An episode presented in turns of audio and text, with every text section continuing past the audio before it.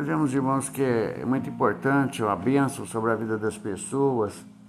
E nós vemos aqui a, a benção que, parte da benção que o Senhor é, é, indicou que Abraão abençoasse os seus filhos ali, juntamente com todo o povo de Israel.